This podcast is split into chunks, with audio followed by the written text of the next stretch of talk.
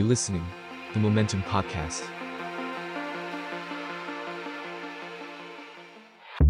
ทุกอย่างบนโลกล้วนหมุนไปตามกาลเวลา แต่ท่ามกลางความใหม่และความเก่าอะไรบ้างที่เราได้เรียนรู้ระหว่างกัน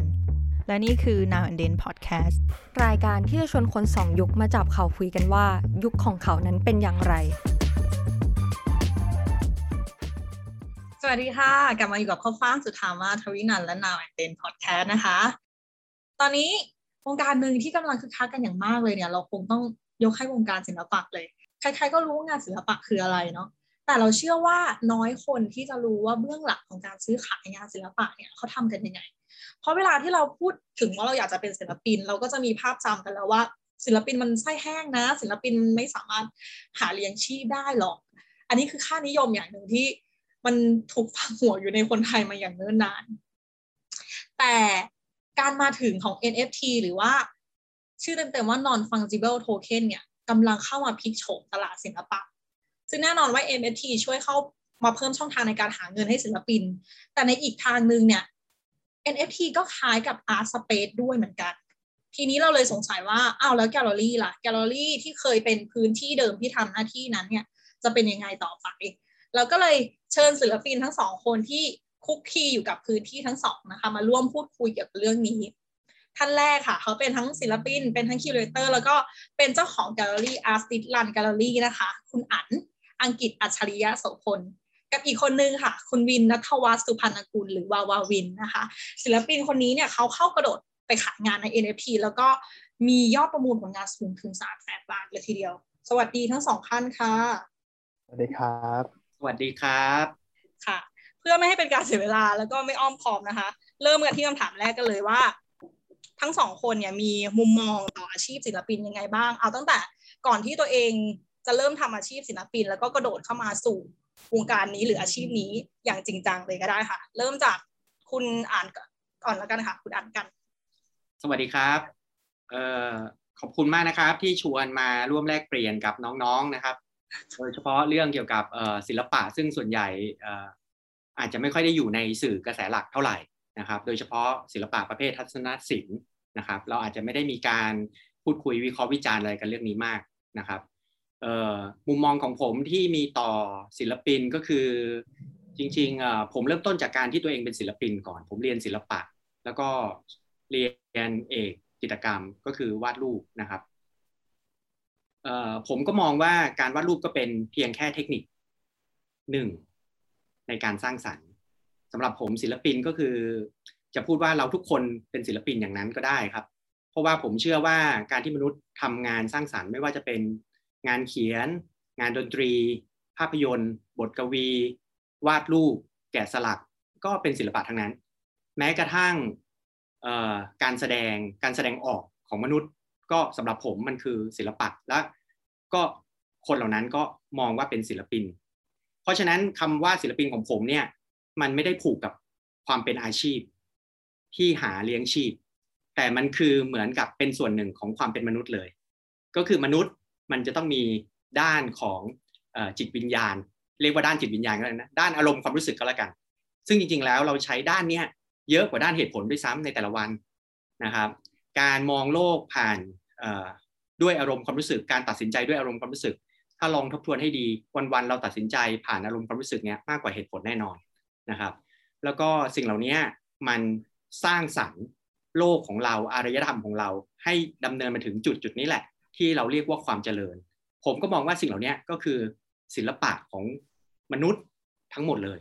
ส่วนศิลปินที่ผูกกับคำว่าอาชีพนะ ก็คือศิลปินหรือนักสร้างสารรค์ที่ making things ขึ้นมาใช่ไหมฮะ สร้างสิ่งบางสิ่งขึ้นมา แล้วสิ่งนั้นมันขายได้ อันเนี้ย แล้วขายได้อย่างต่อเนื่องด้วยนะ ทีนี้ไอ้สิ่งนี้มันก็เริ่มจะเข้ามาเป็นอาชีพละ อันนี้ก็ไปคนเหล่านั้นก็พัฒนาสิ่งที่ตัวเองทำให้มันดียิ่งขึ้นไปเรื่อยๆ ใช่ไหมฮะในในในในตามคอนเซปต์นะฮะก็ควรจะพัฒนาให้มันดียิ่งขึ้น แล้วก็ขายสิ่งนั้น แล้วก็ดำรงชีพด้วยสิ่งนั้นนะครับงานสร้างสรรค์นั้นๆ อันนี้ก็เลยเป็นศิลปินที่เป็นอาชีพขึ้นมาครับผมอันนี้วินตอบนะครับ เออคือ สวัสดีครับ ขอบคุณก่อนนะครับ ที่ชวนมาคุยด้วยวันนี้น่าสนใจมากๆ แล้วก็ดีใจมากครับ แล้วก็พูดถึงศิลปะนะครับเออหรือคำว่าศิลปินวินก็ค่อนข้างเห็นด้วยกับคุณอั๋นนะแบบว่ามุมมองต่างๆ ก็รู้สึกว่ามันคืออย่างนั้นอะคือศิลปะไม่ไม่ไม่จำเป็นต้องผูกขาดว่ามันเป็นวิชาชีพหรือเปล่าอะไรเงี้ยครับ แล้วก็แต่ว่าวินแบ็กกราววินคือเรียนออกแบบมานะครับ แล้วก็เอ่อทำงานภาพกรอบอะครับ เวลาที่เคยเรียนออกแบบมาแล้วก็คือคือแม้มุมมองส่วนตัววินก็เห็นด้วยกับคุณอ่านแต่ว่า เวลาเราใช้คำว่าศิลปินอะเวลาอยู่ที่เนี่ยอยู่ที่ไทย มันจะมีความบางอย่างอยู่เช่นแบบ มันมีบรรยากาศบางอย่าง หรือว่าคนที่เขาเคยสอนเราที่เขาเป็นแบบศิลปินแบบ traditional อะครับ หรือว่าเป็นเพนเตอร์เป็นทำงานแบบฝ่ายอาร์ตเขาจะค่อนข้างห่วงคำนี้มากๆในขณะเดียวกัน เรามองไปที่ เอ่อคนทำงานศิลปะต่างประเทศ คือคุณทำอาร์ตคุณก็เรียกว่าอาร์ติสได้แล้วอะดังนั้นเวลาพอพอเหมือนแบบเราก็เลยแบบมีแบบคอน FLICT ในใจว่าเอ๊ะเราแบบไม่ค่อยไม่ค่อยอยากนิยามตัวเองด้วยซ้ำว่าเป็นศิลปินอะเพราะว่าที่นี่มันหมายถึงว่าคนบางคนหรือคนบางกลุ่มจำกัดความว่ามันจะต้องแบบสูงส่งกว่าคนอื่นอะไรเงี้ยครับ เราก็เลยรู้สึกว่ามันไม่เคยไม่ไม่ค่อยเรียกตัวเองว่าศิลปินนะแล้วก็แล้วก็ อย่างที่ทุกคนรู้ก็ว่ามันก็เป็นแบบมันไม่ได้เป็นเมนสตรีมขนาดนั้นนะในขณะเดียวกันประเทศเพื่อนบ้านหรือประเทศที่เราชื่นชมผลงานต่างๆ เหล่านั้นนะมันไม่ได้เป็นเรื่องที่มันศักดิ์สิทธิ์ขนาดนั้นนะรู้สึกว่ามันเป็นเรื่องของเออสิ่งที่อย่างที่คุณอ่านบอกว่ามันเป็นสิ่งที่คนเออสร้างสรรค์ในชีวิตประจำวันมันก็ศิลปะ หรือศิลปินก็ก็ไม่ไม่ไม่ตะกิดตะขวงใจอะไรอย่างนี้ครับ พอจะตอบได้ไหมได้ค่ะครับ อยากรู้เพิ่มค่ะว่า อะศิลปินมันคือการสร้างสรรค์งานอย่างหนึ่งเนาะคือการสร้างสรรค์สุนทรียภาพอย่างหนึ่งออกมาใช่ไหมคะแต่เมื่อมันเกี่ยวข้องกันกับการซื้อขายอะไรอย่างเงี้ยค่ะ คุณอันมันมันเป็นยังไงบ้างแล้วแบบทำไมที่ต่างประเทศมันถึงมีศิลปินที่สามารถแบบเลี้ยงตัวเองได้ด้วยแค่อาชีพศิลปิน แต่ทำไมที่ไทยอะค่ะเราถึงไม่สามารถทำสิ่งนี้ได้แบบเดียวๆเลยอย่างเขาอะค่ะ จริงๆเอ่อ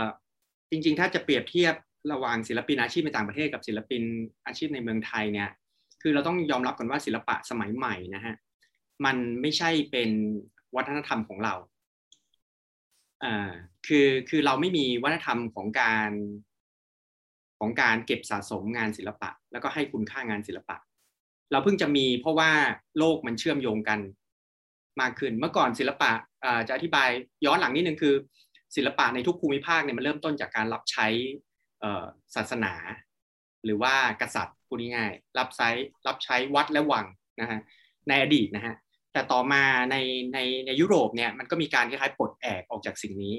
อาจจะเริ่มต้นจากการที่การค้นพบกล้องถ่ายภาพใช่ไหมฮะเพราะฉะนั้นการวาดภาพเหมือนเนี่ยมันก็จะถูกด้อยค่าลงไปนะฮะศิลปินก็เริ่มเป็นกลับเข้ามาสู่ที่ปัจเจกบุคคลของศิลปิน แสดงออกแบบปัจเจกของตัวเองมากขึ้นนะครับไอการแสดงออกของปัจเจกตัวเองมากขึ้นเนี่ย มันทำให้ศิลปะเป็นอิสระมากขึ้น ไม่ไม่จำเป็นต้องไปวาดภาพนโปเลียนตลอดไป ไม่ไม่จำเป็นต้องไปวาดภาพโป๊หรือว่าเศรษฐีที่อุปถัมภ์ศิลปะ รับจ้างวาดภาพอย่างนั้นไม่ใช่นะฮะอยากวาดอะไรก็วาดทีนี้พัฒนาการตรงนี้มันค่อนข้างเร็วเพราะมนุษย์เนี่ยมันมีเชื้อของความคิดสร้างสรรค์อยู่แล้ว แต่แต่ในประเทศไทยเนี่ยเมื่อก่อนเนี่ยเรารับใช้ใครเรารับใช้ศาสนาพุทธเป็นหลัก ศิลปะเราอยู่ทั้งหมดอยู่ในวัดนะฮะไม่ว่าจะเป็นจิตรกรรมประติมากรรมทั้งหมดเลยอยู่ในวัดนะครับแต่แต่ทีเนี้ยพอโลกมันเปลี่ยนเนี่ย ของเราเนี่ยมันก็กระโดดข้ามมา โดยที่เรายังไม่เคยลิเบเลตตัวเองออกจากการเป็นทาสรับใช้สิ่งใดสิ่งหนึ่งเนี่ยศิลปินเราก็จู่ๆก็จะปัจเจกขึ้นมา โดยที่ไม่มีพัฒนาการอย่างอื่นนะครับมันก็เลยเกิดภาวะลักลั่นที่เราเห็นอยู่ทุกวันนี้ที่ศิลปินที่ทำงานประเพณี แต่บอกว่านี่คือปัจเจกหรืออะไรอย่างเงี้ยแล้วก็มีดีเบตกันเยอะแยะเลยว่าศิลปะไทย อันนี้เชยไม่เชยตกยุคไม่ตกยุค modern หรือไม่ modern ร่วมสมัย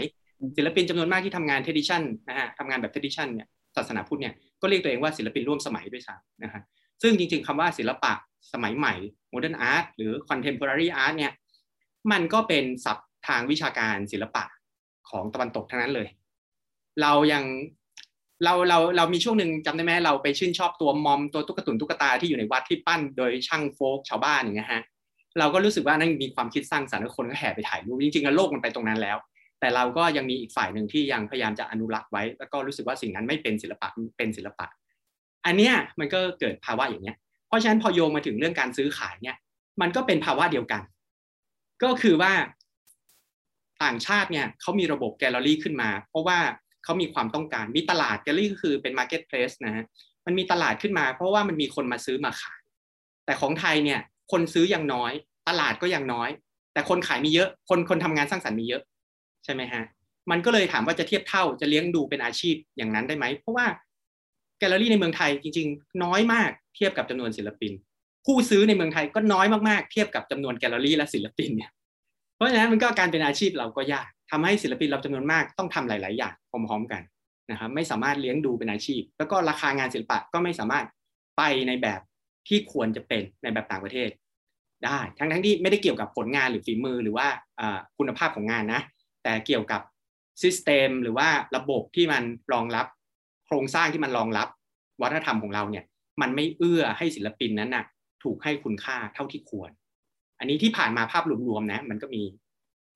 มีหลายแบบฮะค่ะ คุณวินนั่นเลยค่ะ คุณวินมีมุมมองไงเกี่ยวกับเรื่องนี้ ก็คือคือวินชอบเคยคุยกับเพื่อนเล่นๆว่าแบบ โอเค โลกตอนนี้มันมันอย่างที่คุณอ่านบอกว่ามันมี ศิลปินร่วมสมัยใช่ไหมครับมีศิลปะร่วมร่วมสมัย มันเป็น post modern เป็นจนไปกระทั่ง post post modern แล้วอะไรเงี้ยแต่เราเราก็เลยคุยกันเล่นว่า ว่าแต่บ้านเราเคยไปถึงยุคโมเดิร์นหรือยังวะอะไรเงี้ยว่าแบบ เออแบบแบบ คือคือบางอย่างอย่างที่คุณอ่านบอกว่า เออคุณคุณทำงานแบบหนึ่งอะคุณบอกบอก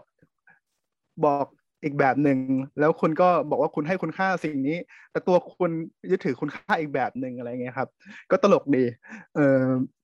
ซึ่งมันก็ก็เข้าใจได้ เพราะว่าบางทีคืออย่างวินก็รู้สึกว่ามันก็ มันก็คล้ายๆคล้ายๆเรื่องเรื่องอื่นในในในในบ้านเรานะว่ามัน อาจจะเพราะว่าอย่างเราเราเราโตมา เรามองย้อนกลับไป เราฟังสมมุติถ้าฟังเพลงล็อกต่างประเทศนะครับ ที่เขาบอกว่า เออมันขบฏอย่างงู้นอย่างนี้แบบ เป็นเพลงฝั่งซ้ายบ้าง เป็นเพลงที่แบบตั้งคำถามกับสังคมมากบ้างอะไรเงี้ยครับ แล้วก็ ซึ่งคนที่เป็นเออศิลปินที่หรือคนที่ชอบเพลงเหล่านั้นในยุคนั้นๆของบ้านเราอะ่ะเขาคงชอบจริง ๆ แต่เขาอาจจะมีคุณค่าในแบบให้คุณค่าในคำคำนั้นไม่เหมือนกับเราอะ่ะ มันบางทีคำว่าขบฏเรามองย้อนกลับไปจะเป็นแบบหนึ่งแต่ว่า เออ เขาอาจจะมองว่าเป็นแค่ คือเรามองเขาว่ามันเขาเขายึดถือว่าเป็นแค่สไตล์บางอย่างหรือเปล่าอะไรเงี้ยอืม มันก็เลยมันอย่างที่คุณอ่านบอกว่ามันรอยต่อในการให้คุณค่าในแต่ละอย่าง มันไม่ได้เป็นเส้นตรงแบบ เราสังคมรับรู้ร่วมกัน แล้วแล้วเราเดินหน้าต่อ อันนี้มันรับรู้เฉพาะแค่คนบางกลุ่ม มันก็เลย แล้วคนที่สามารถรับแบบสามารถเข้าถึงสิ่งนั้นก็มีแค่น้อย เพราะว่าเราพูดตาม ความเป็นจริงศิลปะมันก็เป็นของแพงในในในประเทศนี้ครับ มันก็เลยมันก็เลยไม่ได้ไม่ได้ ถ้าคนมันก็บางคนก็บอกว่า ถ้าท้องยังไม่อิ่มแล้วจะไปเสพศิลปะได้ยังไงใช่ไหมมันก็เลยสะท้อนกันไปกันมา ระหว่างปากท้องกับความงามหรือเปล่าอะไรเงี้ยอืมคือคือบางทีเราเรียนศิลปะ อาจารย์ยังบอก อยู่เลยว่ามันต้องศิลปะต้องงานอย่างงู้นอย่างนี้ จนถึงยุคนี้มันจำเป็น ต้องอย่างนั้นตลอดหรือเปล่าอะไรเงี้ยครับ ค่ะ จริงๆประเด็นนี้น่าคุยต่อมากเลยแต่เดี๋ยวเราเอาเก็บไปไว้ช่วงท้ายๆนะคะ ทีนี้กลับมาพูดถึงเรื่องการขายงานต่อนะคะ อยากรู้ค่ะว่าคุณอ่านในช่วงสมัยคุณอ่านแบบเป็นศิลปินตลอดระยะที่ผ่านมาคุณอ่านเป็นศิลปินศิลปินประมาณมากี่ปีแล้วนะคะ เอ่อยี่สิบปี ค่ะ ตลอด20ปีที่ผ่านมาค่ะ การขายงานของคุณอ่านหรือการได้มาซึ่งรายได้ของคุณอ่านเนี่ย มันมีช่องทางไหนบ้างอะคะคือผมผมพูดรวมๆได้ไหมเพราะว่าของผมเนี่ยมันมันทำหลายอย่าง ผมทำร้านอาหาร ผมทำแกลเลอรี่ ผมผมทำหลาย ๆ อย่าง เพราะฉะนั้นรายได้ผมมันไม่ได้มาจากศิลปะอย่างเดียวฮะแต่ศิลปินในประเทศไทยก็แล้วกันนะฮะในยุคของผมก็แล้วกันฮะเราเรียกว่าเป็นสองยุคเนาะ ยุคของผมเนี่ยก็ได้หลักๆเนี่ยก็คือได้ถ้าเป็นศิลปินอย่างเดียวเลยนะ ก็ได้มาจากการขายรูปเนี่ยแหละฮะขายภาพวาดขายงานประติมากรรมของตัวเองขายผลงานของตัวเองเนี่ยเลี้ยงชีพนะฮะเพราะฉะนั้นเราจะเห็นได้ว่าในยุคของผมเนี่ยศิลปินจำนวนมากก็ต้องทำอาชีพอื่นด้วย เช่นเป็นครูบาอาจารย์ไปด้วย เพื่อจะได้มีเงินเดือน เพื่อจะได้เลี้ยงดูครอบครัวใช่ไหมฮะแล้วก็ทำงานศิลปะไปด้วย คือเปอร์เซ็นต์เยอะมากเลยที่เป็น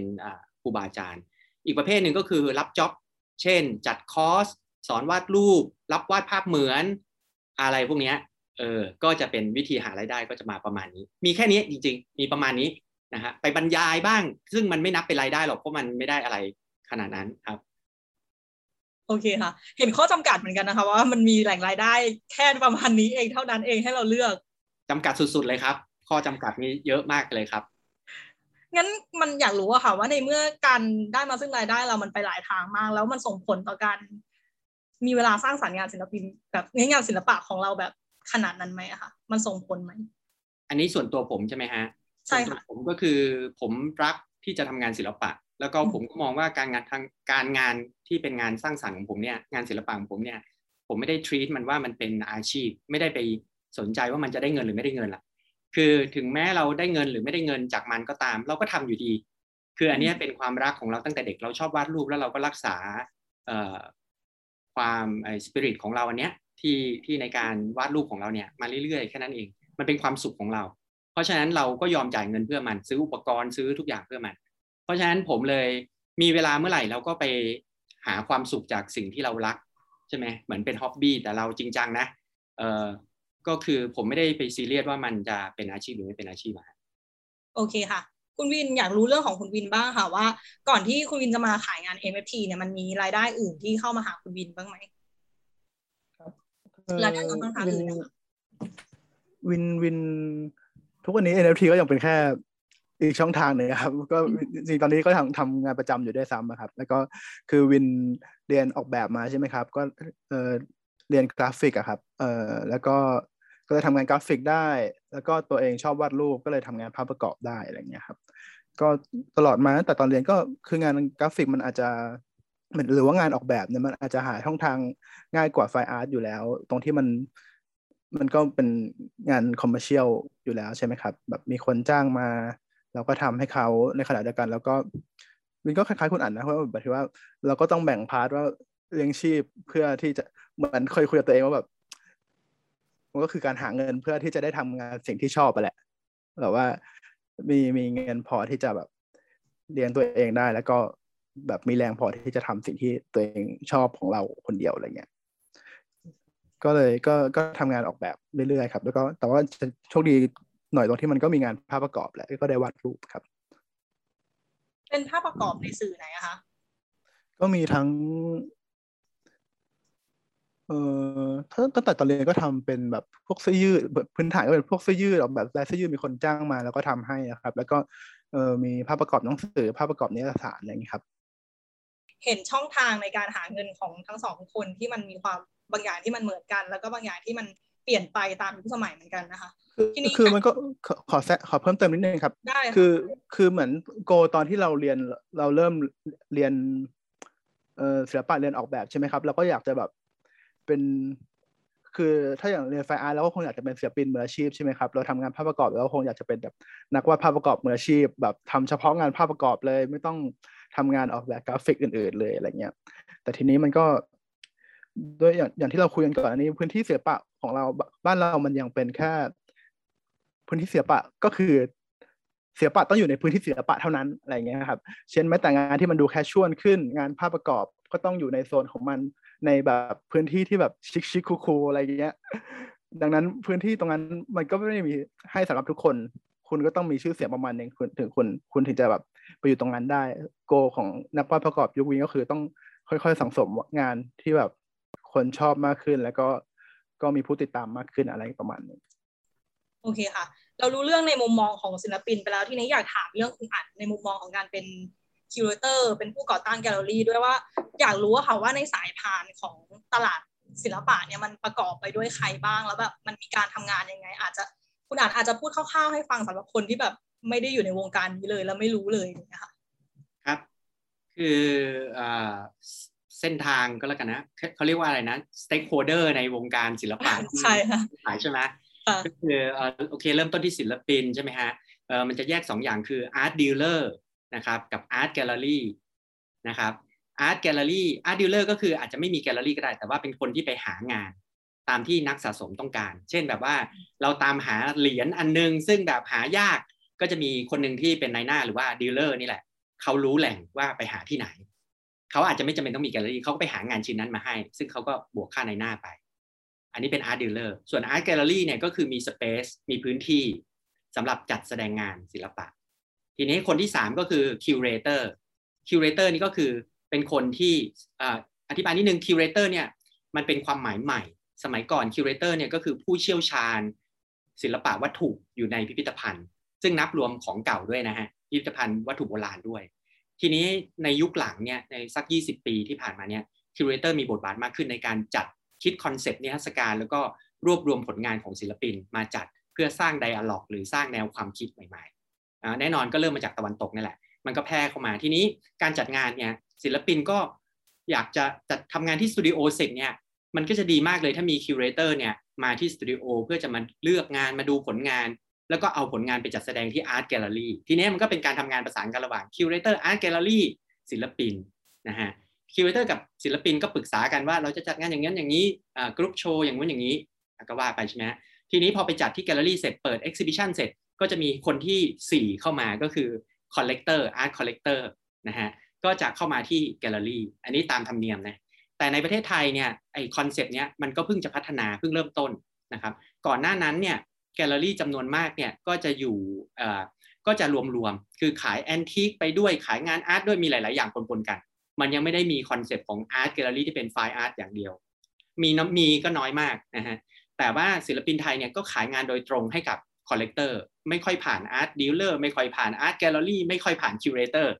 อย่างเช่นมีหลายคนเลยก็คือ collector สนใจก็ไปที่บ้านศิลปินเลย แล้วก็ไปซื้องานกันอย่างนั้นนะฮะนี่คือบรรยากาศคร่าวๆในเมืองไทยตอนนี้ครับค่ะ ของคุณวินมั้งค่ะคุณวินช่วยอธิบายคร่าวๆให้ฟังเหมือนกันไหมคะได้ไหมคะว่า NFT เนี่ยมันมันคืออะไรแล้วก็มันมี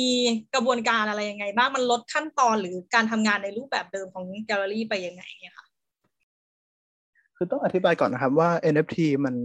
ไม่ได้มีแค่งานศิลปะครับ มันเป็นอย่างที่ความหมายของมันคือ non fungible token ใช่ไหมครับ ก็คือ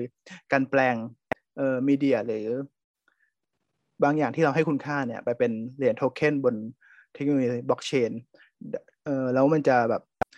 เทคโนโลยีบล็อกเชนนะครับ เวลาเราแปลงอะไรหรือบันทึกอะไรลงไปเนี่ยมันจะบันทึกไปตลอดกาลนะครับ คือทุกคนจะเห็นสามารถเห็นข้อมูลนี้ได้หมด เช็คได้หมดว่ามันเกิดขึ้นเมื่อไหร่ แล้วก็ เออจากใครสู่ใครอะไรเงี้ยครับ ดังนั้นพวกไฟล์ดิจิตอลอย่างเงี้ยมันจะไม่ได้เกิดการแบบ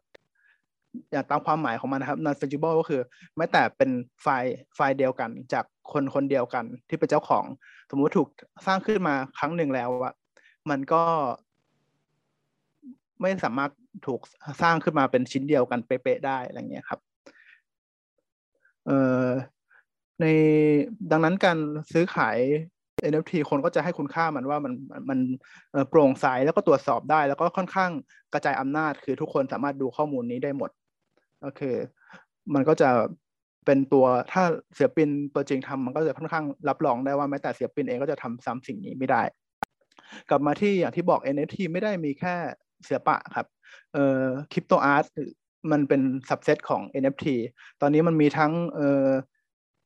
ที่ดินในเกม item ในเกมก็สามารถเป็น NFT ได้หรือหรือแม้แต่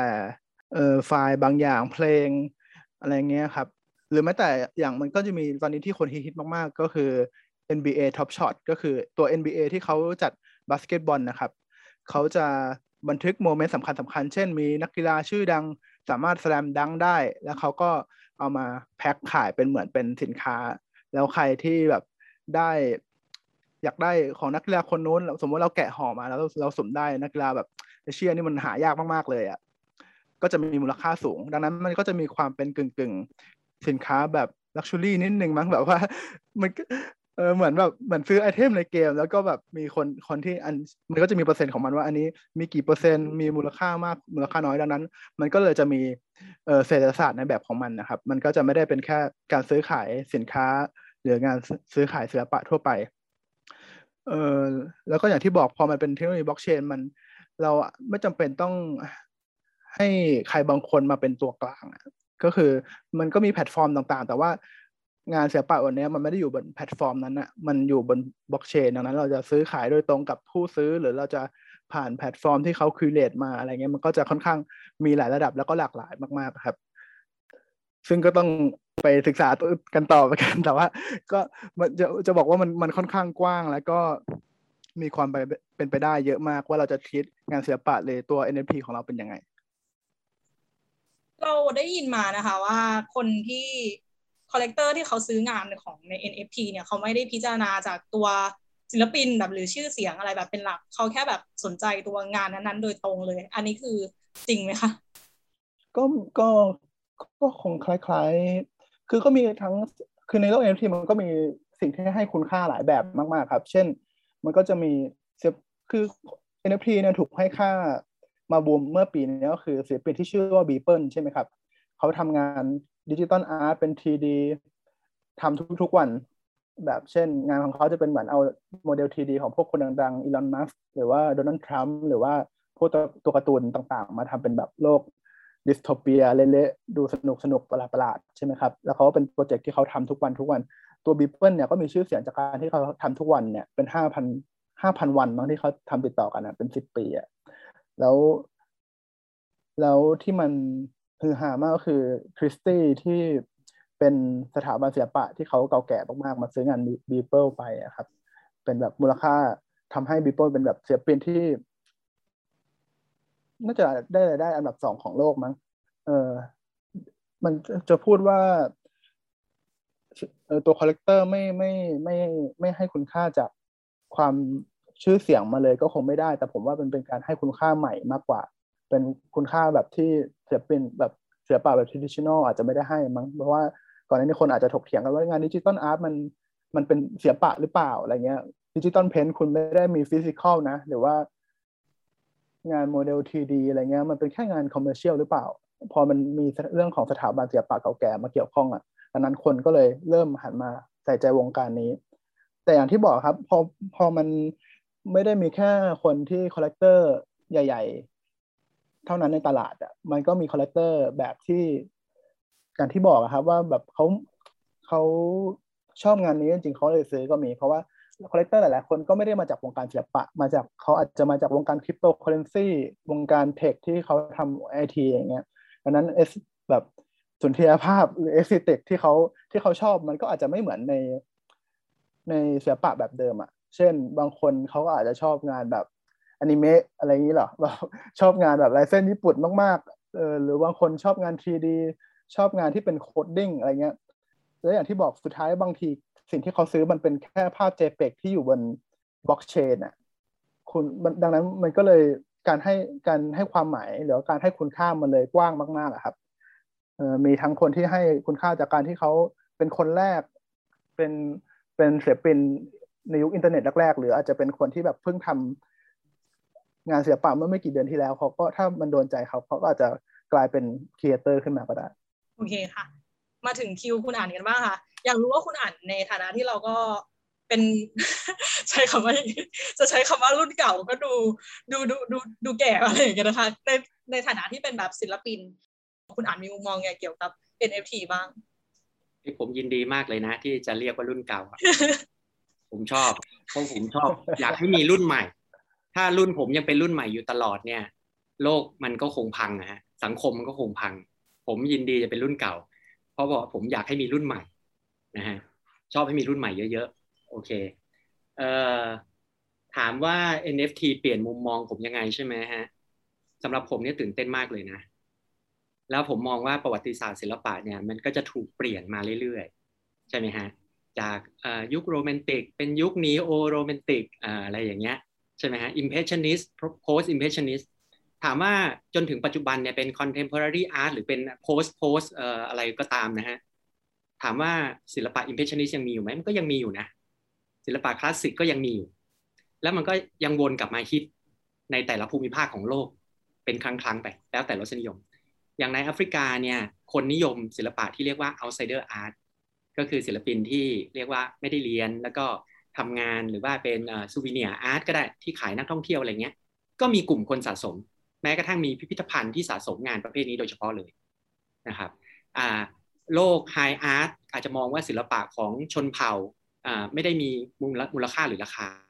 แต่ในความเป็นจริงมันมีคนสะสม แล้วก็มีพิพิธภัณฑ์จริงจังแล้วก็มูลค่าก็ไม่ใช่ย่อยนะครับ คือมนุษย์มันน่าสนใจตรงตรงความหลากหลายนี่แหละไอความหลากหลายที่แบบ เออมันไม่ใช่น่าสนใจนะ มันสวยงามก็แล้วกันผมใช้คำนี้แล้วกัน มันสวยงามที่มันมีความหลากหลาย NFT เป็นความหลากหลายอันใหม่ เป็นตัวเลือกอันใหม่ เป็นเส้นทางอันใหม่ที่ถูกแอดเข้ามาในความหลากหลายของ creation ของมนุษย์สำหรับผมเนี่ยเป็นเรื่องน่าตื่นเต้นมาก ๆ เลยตอบแล้วคุณได้อ่านเท่มากเลยครับ แล้วคุณอ่านมีมีมีความคิดอยากจะแบบขายงานใน NFT บ้างไหมคะ คือผมเนี่ยยังติดตามอยู่แต่ยังไม่ได้เข้าไปเป็นผู้เล่น ก็คือยังไม่ได้สมัครวอลเล็ตยังไม่ได้ ยังไม่เคยมินท์ใช่ไหมเขาใช้คำว่ามินท์ใช่ไหมฮะผมยังไม่เคยมินท์เอ่อ แต่ว่าผมมีโปรเจกต์อันนึงอาจจะเกริ่นได้คร่าวๆ ก็คือเอ่อจะทำโปรเจกต์เกี่ยวกับ NFT แล้วเอ่ออาจจะต้นปีหน้า ซึ่งจริงๆก็จะโยงไปถึง เรื่องที่ว่า NFT ยังจำเป็นต้องมี curator อยู่หรือไม่อะไรแบบนี้อ่าก็คือผมจะ curate โชว์อันหนึ่งก็เป็นอ่าโชว์ที่เป็น NFT ก็ยังที่ผมคิดว่า curator ก็เปลี่ยนบทบาทไปนะครับ แต่ถามว่าทำไมทำไมยังทำไม curator หรือว่าคนกลางยังจะเป็นในเมื่อ blockchain technology มันไม่ต้องการคนกลางแต่ว่ามันตัดคนกลางทิ้งถูกป่ะเอ่อทำไม curator ยังจำเป็น เพราะว่ามันมีจำนวนมหาศาลเราไม่สามารถดูทั้งหมดได้ มันต้องมีคนเลือกมาให้เราดู หรือว่าสร้าง dialogue บางอย่าง จากงานที่มีจำนวนเป็นแสนเป็นล้านเนี่ยเอ่อ grouping มา แล้วก็ให้มันเกิดคำถามหรือเกิด dialogue หรือเกิดความคิดใหม่ขึ้นมา เพราะฉะนั้น art มันไม่ใช่แค่ดู visual ว่ามันสวยไม่สวยเหมาะจะเก็บสะสมหรือไม่ แต่ว่ามันเกี่ยวกับความรู้ความคิดสติปัญญาของมนุษย์ด้วย เพราะฉะนั้น curator มันก็เปลี่ยนบทบาท curator ในโลก NFT ก็เปลี่ยนบทบาท ผมว่า curator ไม่หายไป เพียงแต่ว่ามี job เพิ่มขึ้นที่ต้องศึกษาว้าวเป็นประเด็นที่น่าสนใจเลยนะคะ เป็นประเด็นการตั้งคำถามที่น่าสนใจมากๆ เพราะว่าส่วนใหญ่คนก็จะคิดว่า NFT แบบไม่จำเป็นต้องมี curator อีกต่อไปแล้วเอ่อมีฮะ แล้วผมคิดว่าจะมีแกลเลอรี่ก็เปลี่ยนรูปแบบ มันก็คือใช้ชื่อใหม่ก็คือเป็น Marketplace นั่นแหละ หรือเป็นแพลตฟอร์มอืมตอนนี้มันอาจจะเขาใช้ OpenSea กันใช่ไหมฮะ หรือว่า Foundation อะไรเงี้ยผมว่าตอนนี้มันเป็นแค่ยุคเริ่มต้น มันยังน้อยเกันไปอีกหน่อยมันจะเต็มไปด้วย Marketplace ใช่ไหมฮะของคนไทยนี่ก็เห็นว่ามีหลายหลายคนที่พัฒนา Marketplace อยู่ แต่ว่ายังยังไม่ผ่านทางเรื่องกฎหมาย ทางเรื่องกรตทางเรื่องอะไรอย่างนี้แต่ถ้าผ่านเมื่อไหร่หรือว่าซื้อขายกัน แล้วก็สามารถเอ่อ convert เงินเป็นเงินบาทได้ง่ายขึ้น คนก็จะเข้ามาเล่นกันเยอะขึ้น แล้วผมเชื่อว่าอีกหน่อยจีน อินเดียทุกที่ที่มี คนรุ่นใหม่ เรียกว่าคนรุ่นใหม่อยู่ ก็จะ create สิ่งที่เรียกว่าแพลตฟอร์มอันเนี้ยเกิดขึ้นมากมาย แล้วแต่ละแพลตฟอร์มก็คือก็คือแกลเลอรี่ผมสนใจผมชอบมากเลยไอ้เว็บไซต์ที่ชื่อว่า Decentraland ที่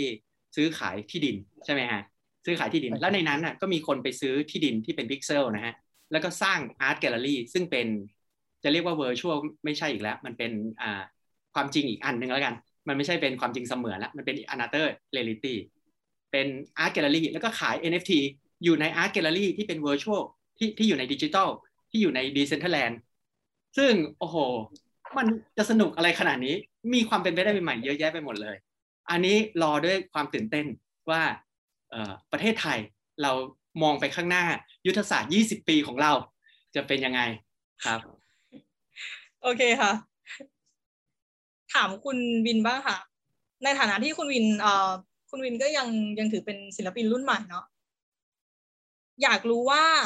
สำหรับคุณวินตัวแกลเลอรี่อะค่ะ มีมองมีมุมมองต่อต่อตัวแกลเลอรี่ยังไง แล้วเราเรามีความรู้สึกไหมว่าเรารู้สึกว่าแกลเลอรี่มันยังสำคัญอยู่ในเมื่อ NFT มันเข้ามาอย่างเงี้ยค่ะ อืมก็คล้ายๆคุณคุณอ่านอีกอีกรอบหนึงครับคือคือรู้สึกว่ามันคงไม่หายไปหรอกแต่ว่ามันอาจจะเปลี่ยนไปแต่เช่นแต่ว่ามีรู้สึกว่า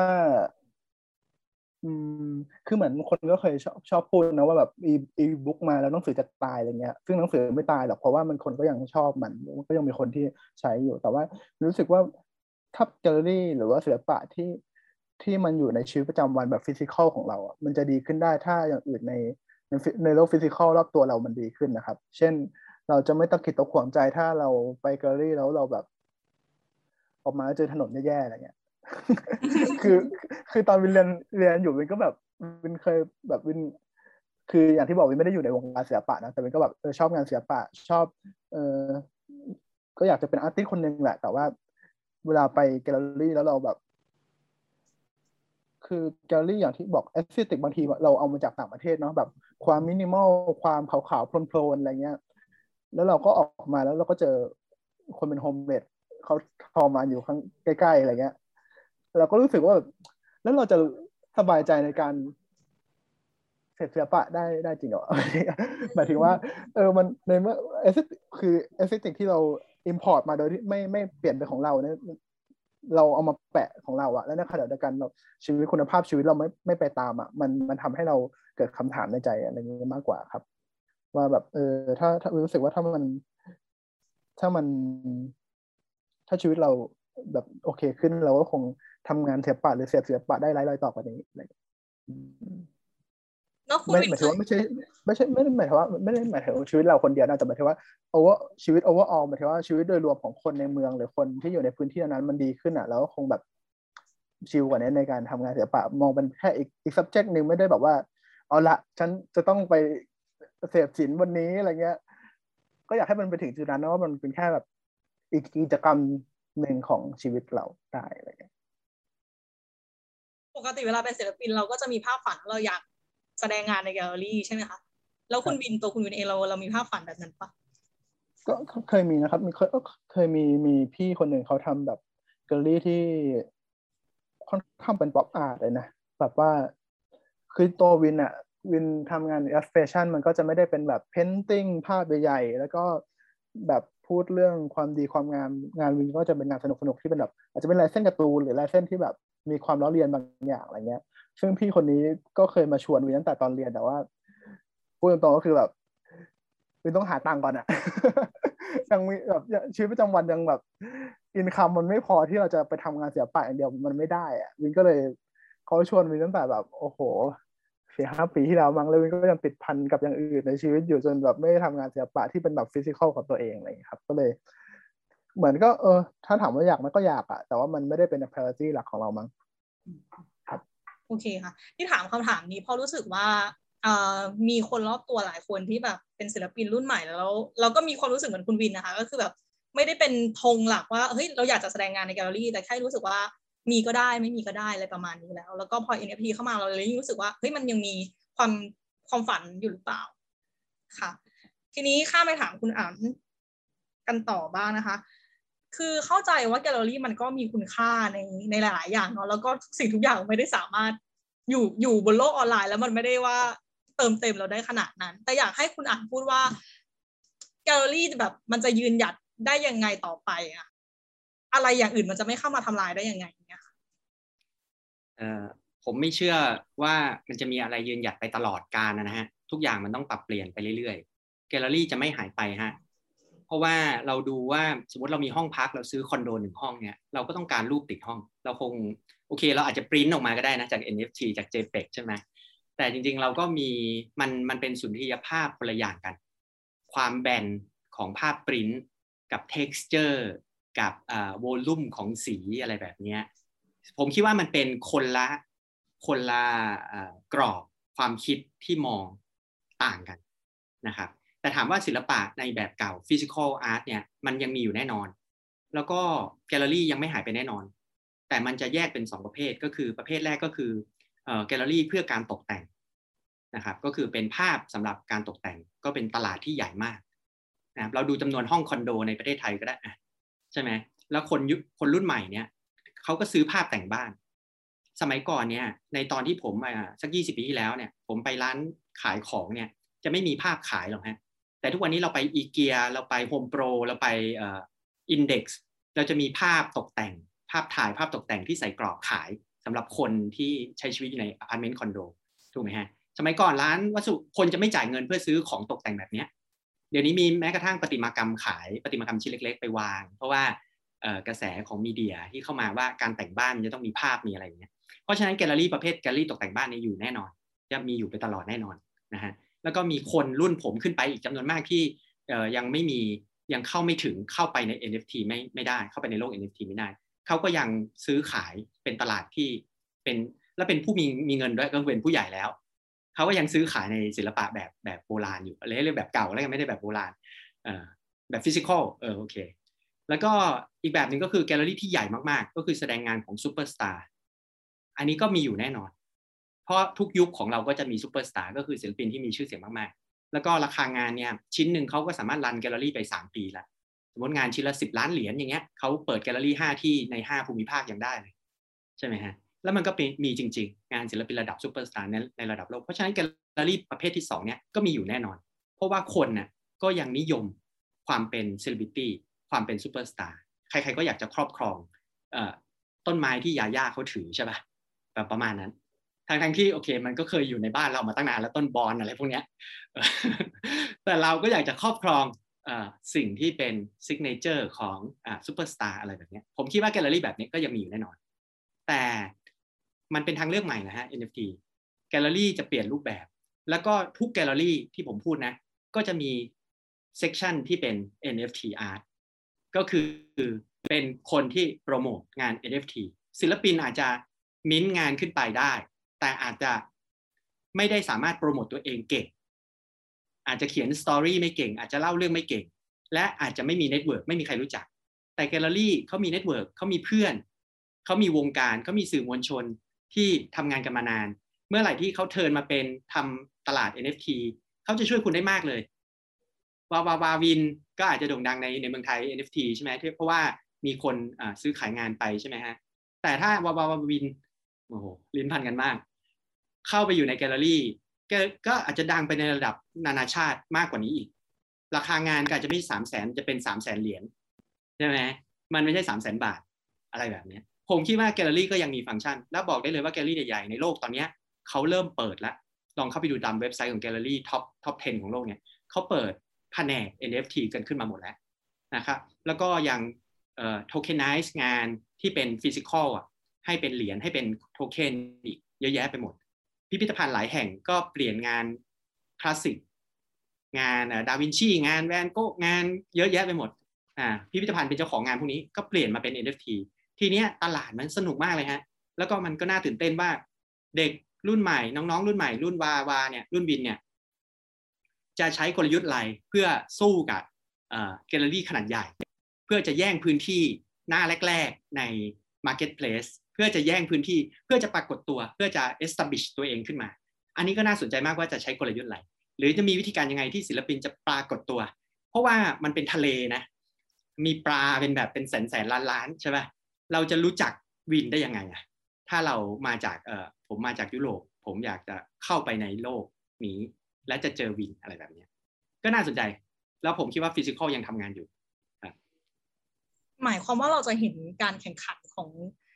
โลกศิลปะหรือตลาดศิลปะที่มันดุเดือดขึ้นเรื่อยๆป่ะคะแน่นอนเลยฮะ เมื่อไหร่ก็ตามที่ทุน มันไหลไปตรงไหน ที่นั่นก็จะเกิดสงครามถูกไหมเกิดการแข่งแย่งทุนแบ่งส่วนแบ่งตลาดก็ไม่ใช่คำว่าสงครามโทษทีสงครามฟังดูโหดเอ่อเกิดการเข้าไปแย่งส่วนแบ่งนะนะใครเริ่มก่อนอาจจะชิงชิงความได้เปรียบได้ก่อนนะฮะแต่คนที่เข้ามาทีหลังคลื่นมนุษย์ที่เข้าไปทีหลังเนี่ย เขาจะไปแย่งส่วนแบ่งของคุณแน่นอน การแข่งขันเกิดขึ้นแน่นอน โอเคค่ะ จริง ๆ ตลอดการคุยกันที่ผ่านมาเราค่อนข้างเห็นภาพรวมของศิลปะที่มันค่อยๆเปลี่ยนไปเรื่อยๆทีละนิดทีละนิดจากคำตอบของทั้งสองคนใช่ไหมคะอยากกลับไปช่วงต้นๆที่เราคุยกันเกี่ยวกับเรื่องศิลปะในไทย ที่มันแบบเกี่ยวข้องกับหลายสิ่งอย่างเลยไม่ใช่แค่ตัวศิลปินเอ่อช่วงแรกอะค่ะ คุณอ่านพูดว่าศิลปะของของเมื่อก่อน ไม่ใช่แค่ไทยเนาะเมื่อก่อนมันยังมันมันเป็นการรับใช้ ศาสนาหรือไม่ก็ชนชั้นสูงหรือประมาณนั้น ทีเนี้ยคำหนึ่งช่วงที่ผ่านมาที่เราได้ยินกันบ่อยก็คือศิลปะรับใช้ประชาชนใช่ไหมคะตรงนี้มันถือว่าเป็นสัญญาณอย่างหนึ่งของของไทยหรือเปล่าที่ศิลปะของวิวัฒนาการศิลปทางศิลปะของเรา หรือการเสพของผู้คนเนี่ยมันมันค่อยๆก้าวเข้าไปเท่าเทียมค่อยๆค่อยๆก้าวอย่าเรียกว่าเท่าเทียมแล้วกัน เรียกว่าก้าวไปตามโลกตะวันตกเนี่ยค่ะ ผมอยากตอบมากเลย ตอบเลยค่ะเร็วๆนี้เองเรามีศิลปินแห่งชาติท่านหนึ่งที่ถูกปลดออกจากรางวัลศิลปินแห่งชาติ สิ่งนี้สะท้อน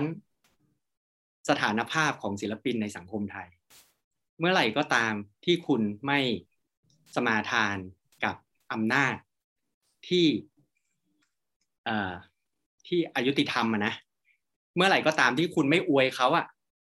เขาก็ปลดคุณ ทั้งทั้งที่เขาเป็นคนมอบตำแหน่งนี้ให้คุณเอง รัฐเป็นผู้มอบตำแหน่งนี้ให้คุณ แต่คุณไม่อวยรัฐ ซึ่งมาจากเผด็จการทหารเนี่ยนะครับเขาก็ปลดคุณ อันเนี้ย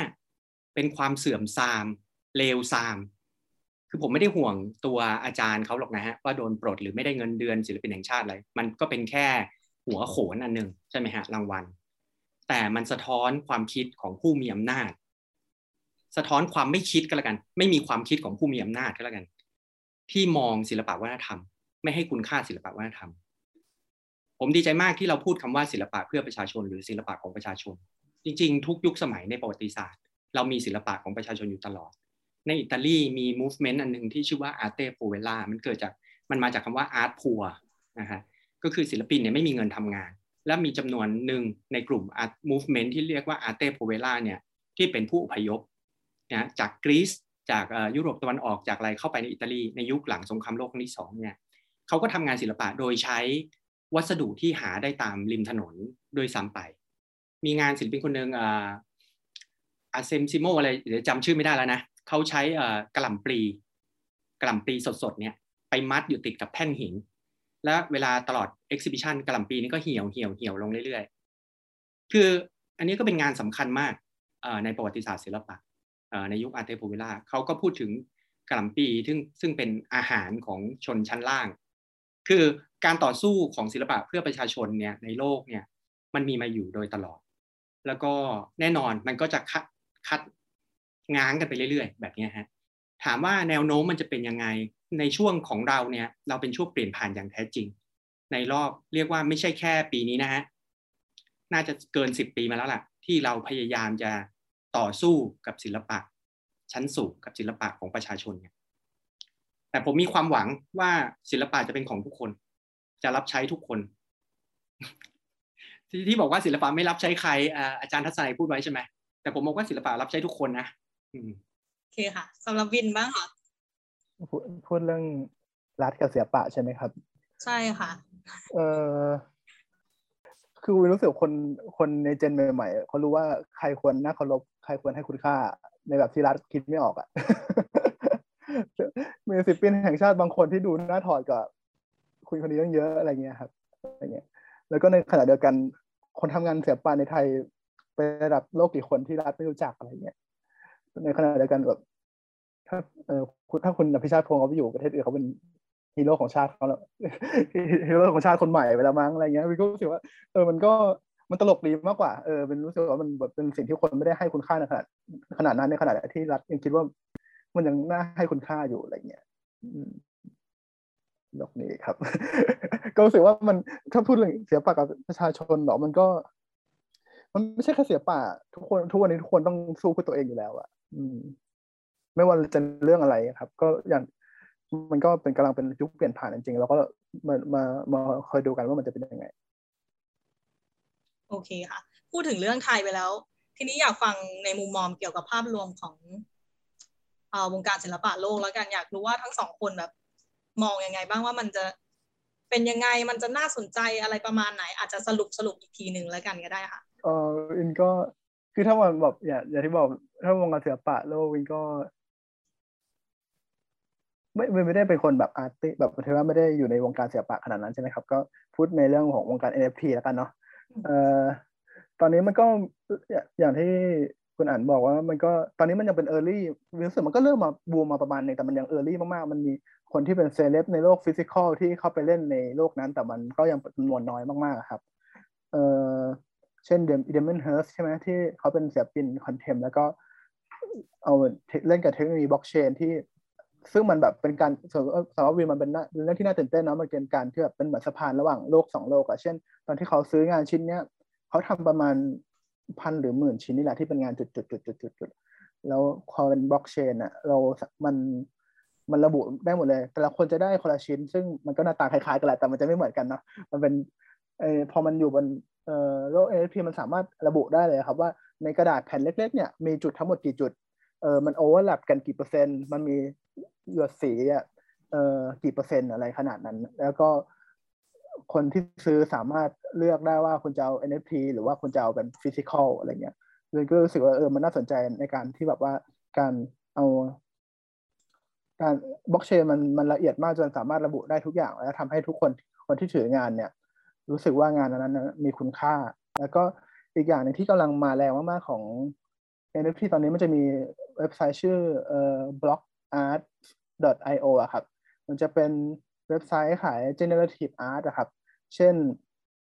อย่างที่มันจะมีคำศัพท์คำว่า mint ใช่ไหมครับ ก็คือการเปลี่ยนงานศิลปะหรือมีเดียนั้นกลายแบบบันทึกไปลงบนบล็อกเชน แต่ว่าเว็บไซต์นี้มันเป็น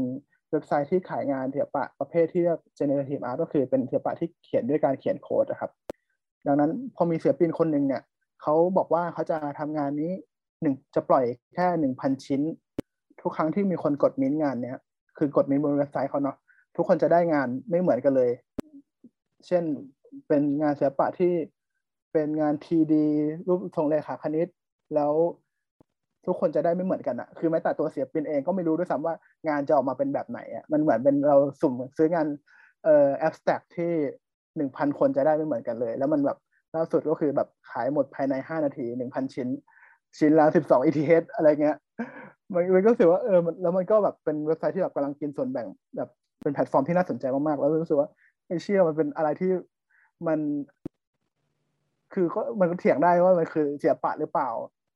ในขณะเดียวกันก็น่าตื่นเต้นมากๆว่าโอ้โหมันเป็นโลกมันไปถึงไหนตอนไหนแล้วอะไรอย่างนี้ครับอ่าครับของผมเรื่องศิลปะในโลกนี้นะครับ ก็พูดไปแล้วบ้างนะครับ เรื่องแกลเลอรี่ใหญ่ๆที่มี section ที่เกี่ยวกับ NFT แต่ผมมีความสนใจอีกอันหนึ่งขึ้นมา ซึ่งมันเกิดขึ้นกับเทคโนโลยีบล็อกเชนที่ว่าก็คือการเป็นเจ้าของร่วมกันนะครับงานงานชิ้นหนึ่งเนี่ยเราไม่ใช่เป็นเจ้าของคนเดียว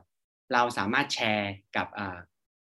นักสะสมอีกจำนวนมาก ซึ่งซื้องานขึ้นมา และเมื่อไหร่ที่มันทำกำไร เราก็สามารถได้กำไรกันทั่วหน้า คือเราไม่จำเป็นต้องแบบลงทุน แต่เราสามารถได้งานชิ้นที่เจ๋งๆด้วยการแชร์แชร์ความเป็นเจ้าของ อันที่สองก็คือการเขาเรียกว่า การการแตกแตกย่อย เช่นงานชิ้นหนึ่งคุณจะมีสมมติมีหนึ่งพันพิกเซลรู้สึกจะมีแล้วด้วยนะ ก็แตกออกมาขายทีละหนึ่งพิกเซลแต่ทุกคนจะได้จิ๊กซอคนละหนึ่งชิ้น ซึ่งเป็นส่วนหนึ่งของภาพใหญ่ อันนี้เราก็ได้ภาพที่เป็น abstract มากๆ ซึ่งอันนี้ก็น่าสนใจมากๆ แล้วก็เป็นการพูดถึงโลกของเราจริง ๆ ที่มันแตกกระจายเป็นชิ้นส่วนต่างๆ แล้วก็เราต่างครอบครองความหมายของแต่ละชิ้นส่วนนั้น โดยที่ตัวเราเองไม่ได้เห็นภาพใหญ่ หรือความจริงที่เป็นภาพรวมของภาพจิ๊กซอว์ที่เสร็จแล้ว เราเห็นเพียงแค่ 1 พิกเซลจากหนึ่งแสนพิกเซลรู้สึกว่าเป็น 1,000 ล้านด้วยมั้งมีศิลปินคนหนึ่งทำหนึ่งพันล้านพิกเซลอะแล้วเขาแยกขายมาเป็น 1,000 ล้านชิ้นอะไรแบบเนี้ยอ่าแล้วก็อย่างที่น้องวินพูดถึง Damien Hirst โปรเจกต์ชื่อว่า The Currency เนี่ยก็น่าสนใจมากๆ ตอนนี้ราคามันพุ่งมากเลยนะ ชิ้นที่มันเริ่มต้นเนี่ยปัจจุบันนี้ขายกันไปจนถึงแบบ ถ้าจำไม่ผิดนี่คือ200 แสนเหรียญแล้ว ก็คือจากที่ราคาต่ำสุด ตอนตอนเริ่มต้นเนี่ยเพียงไม่กี่เดือนที่ผ่านมาเนี่ยฮะแล้วก็ตอนที่เขาปล่อยเนี่ยเขาปล่อย10,000 ชิ้น มีคน subscribe ที่ต้องการงานชิ้นเนี่ยถึง60,000คน ซึ่ง60,000คนเนี่ยเชื่อว่าไม่ไม่ได้เป็นคนรุ่นใหม่ แต่คนที่เป็นแฟนคลับของ Diamond Hearst จาก Physical World ซึ่ง Diamond Hearst ก็มีกิมมิคที่น่าสนใจว่าคุณจะเลือกเป็น NFT หรือคุณจะเลือกเป็น Physical Work ถ้าคุณเอา Physical Work เขาจะทำลายตัว NFT แต่ถ้าคุณเอา NFT เขาจะเผางานที่เป็น Physical Work ทิ้งซึ่งเดี๋ยวเขาจะประกาศว่ามีคนกี่เปอร์เซ็นต์ที่เลือก NFT ซึ่งอันนี้อย่างที่วินพูดก็คือมันสำคัญมากที่ศิลปินที่มีชื่อเสียง ช่วยเป็นสะพานให้คนเรียนรู้ศึกษาทำความเข้าใจ และก้าวแรกเข้ามาสู่โลก NFT แบบมั่นใจ แล้วเนื่องจากงานเนี่ยราคามันขึ้นแบบขึ้นตลอด ไองานชุดเนี่ย The Currency เนี่ยมันจะมีกราฟเขาจะโพสต์กราฟเลยว่าราคามันวิ่งไปตรงไหนแล้ว แล้วมีคนเอามาปล่อยเป็นมือสองกันแล้วเป็น second market แล้วเนี่ยมันก็จะมีโมเดลนี้มัน success เนี่ยเดี๋ยวก็จะมีศิลปินเยอะแยะเลยครับ ที่จะเข้ามาทำสิ่งนี้ โอเคค่ะ จริง ๆ วันนี้ก็พูดกันไปพอประมาณแล้ว เราก็เข้าใจทั้งโลกของ NFT และโลกของแกลเลอรี่ไปแล้วนะคะ ก็วันนี้เดี๋ยวอาจจะต้องขอปิดรายการไปเท่านี้ก่อนแล้วกันนะคะ แล้วก็พอดแคสต์เรา EP หน้าจะเป็นอะไรต่อไปรอติดตามกันอีกทีนึงนะคะ สวัสดีค่ะ You listening, the Momentum Podcast.